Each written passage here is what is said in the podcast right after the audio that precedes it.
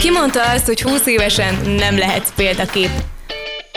A Magyar Ifjúsági Központ YZ intézete, a Paprika Rádió és a K Plus program felhívást tett közzé olyan aktív, 20-as éveikben járó fiatalok bemutatására, akik tehetségükkel és tevékenységükkel kimagasló eredményeket értek el. Célunk 20 olyan fiatal bemutatása, akik az üzleti élet, kultúra, tudomány, sport vagy közélet kategóriában egyedülálló és Kolozsvárhoz köthető teljesítményt mutatnak fel. 20-20 éves tehetség 2020-ban. November 25-től szerdánként 19 9 órától a Paprikán.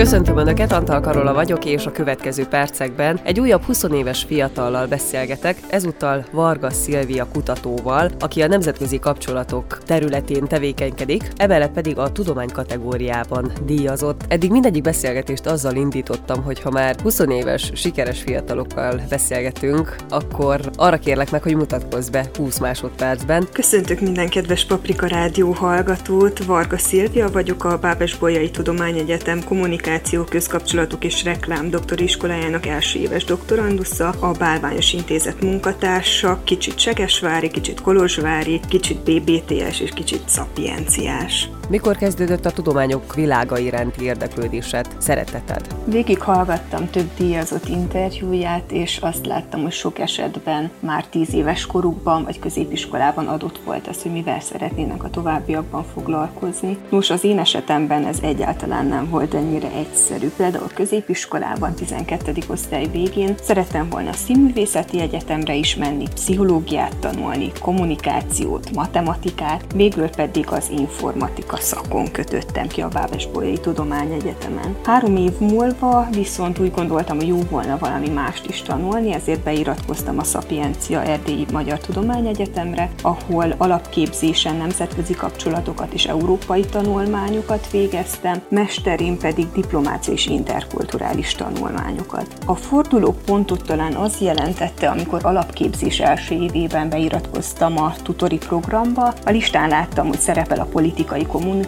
és ez valahogy felkeltette az érdeklődésemet, így dr. Toró Tibor lett a tutorom, a mentorom. És a program keretében egyre inkább érdeklődni kezdtem a tudományok iránt és a kutatások iránt. Kezdetben egy ilyen játékosnak nevezhető kutatással foglalkoztam például, de ezt követően minden évben részt vettem a tutori programban, részt vettem a Szapiencia Karitédikáján és az ETDK-n is. Az államvizsgát követően pedig lehetőségem lett a Bálványos Intézetnél dolgozni, és tulajdonképpen itt kóstolhattam bele a tudományok és a kutatások világába. Jelenleg pedig, mint mondtam, doktorizom, és dr. Vince Hanna Orsolya a vezető tanárom.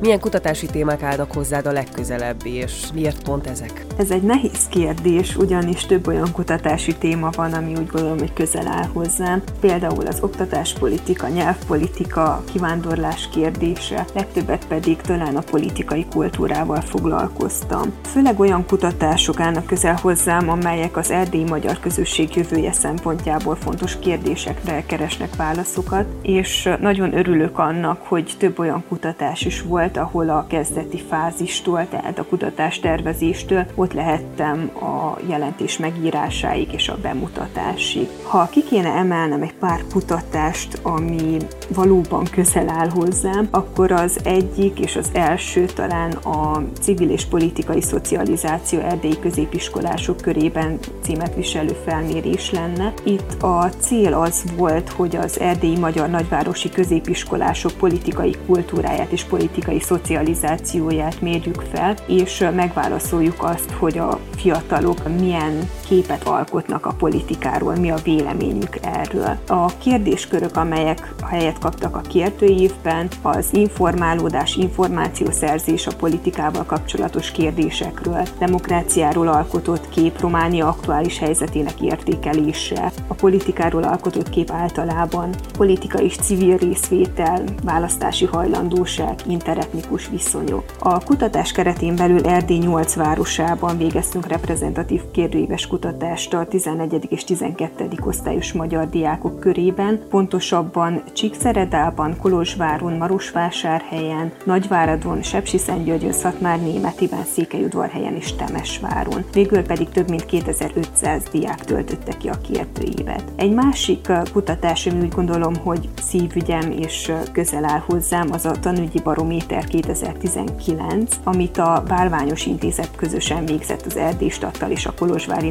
Nemzeti Kisebbségkutató Intézettel. A kutatás egyik célja az erdélyi magyar és vegyes iskolák nyelvi helyzetének az illusztrálása volt, különös tekintettel az iskolák nyelvi tájképére és a nyelvhasználatra. Minden olyan oktatási helyszín megkérdeztünk, ahol magyarul is folyik az oktatás, tehát tiszta magyar iskola vagy vegyes iskola, és talán azért tartom annyira fontosnak ezt a kutatást, mivel én is vegyes iskolában tanultam, első osztálytól 12. osztályig, és a kutatás eredményei is beszámolnak arról, hogy bizony vannak különbségek nyelvhasználat terén a tiszta magyar és a vegyes iskolák között. Ugyanakkor foglalkoztat a kivándorlás kérdése is, egy kutatás kapcsán pedig azt vizsgáltuk, hogy miért hagyják, vagy miért hagyták el a külföldön élő erdélyi magyarok Romániát, hogyan élnek jelenleg a célországban, hogyan viszonyulnak Romániához és Magyarországhoz, terveznek-e visszaköltözni. Végül pedig nyilván közel áll hozzám a doktori témám is, az erdélyi magyarok online politikai részvétele. Melyik az a kutatás, amire a legbüszkébb vagy? Mindenképp az erdély fiatalok politikai kultúrájának feltérképezését megcélzó kutatás, ami egy hosszú folyamat volt. Még másodéven kezdődött, amikor egy pilot study végeztem Kolozsvár és Segesvári diákokat kérdezve meg arról, hogy mi a véleményük a politikáról. Ekkor még csak két-két osztályban végeztem kérdőíves kutatást, úgy Kolozsváron, mint Segesváron is, ezt pedig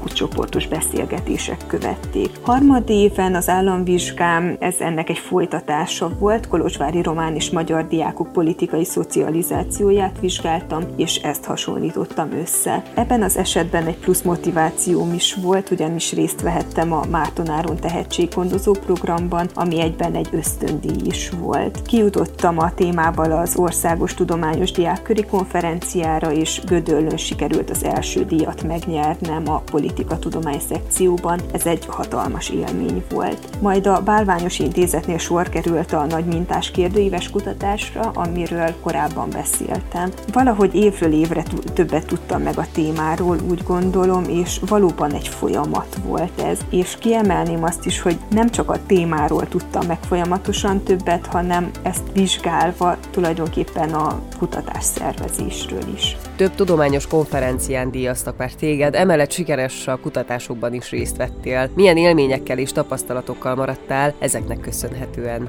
Ha számokba szeretném összefoglalni, akkor egyetemi tanulmányaim alatt részt vettem három szapienciás kari TDK-n, három ETDK-n és egy sikeres OTDK-n. Érdekes volt kipróbálni különböző szekciókat. ETDK-n például indultam kommunikáció, politika, tudomány és szociológia szekciókban is, és hát így különböző visszajelzéseket kaptam, különböző véleményeket és kritikákat fogalmaztak meg. Ezeknek a konferenciáknak van egy sajátos hangulata, az izgalmak ellenére én nagyon jól éreztem magam, amikor ilyen eseményeken fordultam meg, plusz motivációt adott az, amikor másokat is meghallgattam, és bár szereztem első helyezéseket, mindig láttam, hogy lehetne sokkal jobban is csinálni ezt. A diákköri konferenciák mellett különböző kutatások eredményeit más konferenciákon is bemutathattam. A szép időkben, a világjárvány előtt, amikor még utazni is lehetett, legutóbb Lengyelországban vettem részt egy konferencián, ami megint csak egy újabb sikerélmény volt, és egy újabb motiváció. A legnagyobb kihívás viszont azt hiszem olyan eseményeken előadni, mint például a Kolozsvári Magyar Napok, vagy a sajtónak beszámolni kutatási eredményekről, mivel, mint említettem, olyan kutatásokkal foglalkozom leginkább, amelyeket az erdélyi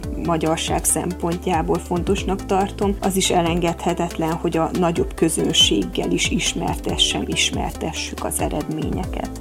Véleményed szerint mire van szükség ahhoz, hogy fiatal kutatóként jövőt tudj építeni ebben a szakmában? Elsősorban érteklődésre. Kiinduló pontként egy olyan témára, amit fontosnak tartasz, amivel úgy érzed, hogy hozzá tudsz járulni valaminek a fejlődéséhez, az előrelépéshez. Ugyanakkor motivációra és olyan kollégákra, kutatótársakra, akik melletted állnak és együtt tudtok gondolkodni.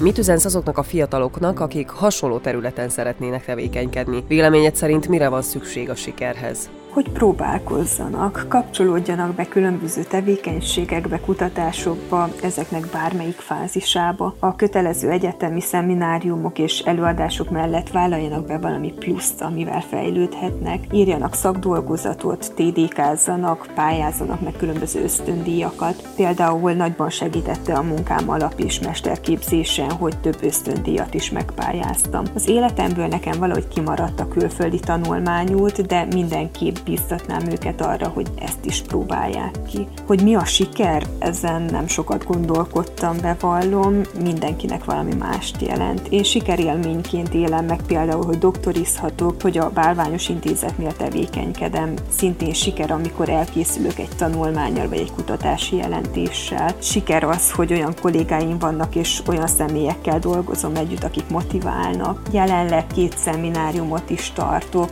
kutatásmódszertant a Bábes-Bolyai Tudományegyetemen a közigazgatás és újságírás szakos hallgatóknak és politikai kommunikációt a Szapiencia Erdély Magyar Tudományegyetemen. Ebben az esetben sikerélmény az, ha valami pozitív visszajelzést kapok, és úgy érzem, hogy valamit átadhattam. Egyébként az utóbbi pár hónapban azt hiszem, hogy ez volt a legnagyobb kihívás és a legnagyobb felelősség. Hogyan tovább, kedves Szilvia? Milyen céljaid vannak a következő 20 hónapra? Ez közel két év. 20 hónap múlva doktori harmadéve lesz, szóval egyik célom, hogy addig sok megírt oldalam legyen. A 2021-es évben vélhetően sor kerül további kutatásokra, és hát remélem, hogy azt, ami elmaradt a járványügyi helyzet miatt sikerül bepótolni. Szakmai szempontból itt például konferenciákra gondolok, és nem online konferenciákra. Szeretnék személyesen is találkozni azokkal a hallgatókkal, akiknek szemináriumot tartok, és remélem, hogy személyesen is egyeztethetek nem sokára a doktori témavezető tanárommal, és most már szívesen kirándulnék, mennék moziba, a színházba, és ennék susit egy kellemes helyen.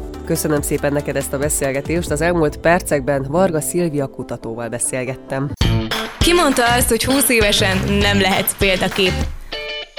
A Magyar Ifjúsági Központ YZ intézete, a Paprika Rádió és a K Plus program felhívást tett közzé olyan aktív, 20-as éveikben járó fiatalok bemutatására, akik tehetségükkel és tevékenységükkel kimagasló eredményeket értek el. Célunk 20 olyan fiatal bemutatása, akik az üzleti élet, kultúra, tudomány, sport vagy közélet kategóriában egyedülálló és Kolozsvárhoz köthető teljesítményt mutatnak fel. 20-20 éves tehetség 2020-ban. November 25-től szerdánként 19 9 órától a Paprikán.